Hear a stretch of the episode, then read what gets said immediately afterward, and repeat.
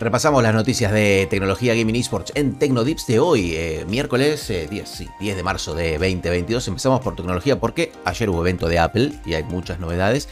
Eh, se presentó el iPhone SE 3 que tiene chip A15 Bionic comenzando en 430 dólares. También se presentó el iPad Air 5 con chip M1 comenzando en 599 dólares. La Mac Studio la, bestia de, Apple de ayer, 2.000 dólares con M1 Max y 4.000 dólares con M1 Ultra, llegando hasta 8.000 dólares si lo querés con el disco de 8 terabytes, increíble.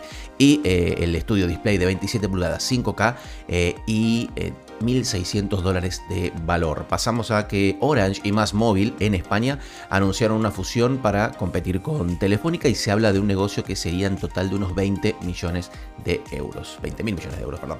Eh, el grupo hacker Lapsus habría, se habría quedado con la base de datos de unos 300.000 usuarios de Mercado Libre y Mercado Pago. Eh, el mismo grupo también eh, admitió haber hackeado a Samsung, nada menos. WhatsApp estaría evaluando implementar finalmente las encuestas para los grupos dentro de la aplicación. Aplauso para WhatsApp, realmente algo que va a estar bueno, sinceramente. Videojuegos, a menos de un mes de su lanzamiento, Los Ark ya cuenta con 20 millones de usuarios y aún no se lanzó en todo Asia, así que ese número todavía va a aumentar. PlayStation por su parte anunció un nuevo State of Play para hoy, ¿sí? en, España esta noche a las 23 horas y en Argentina 19, el resto de los países vayan sacando cuentas.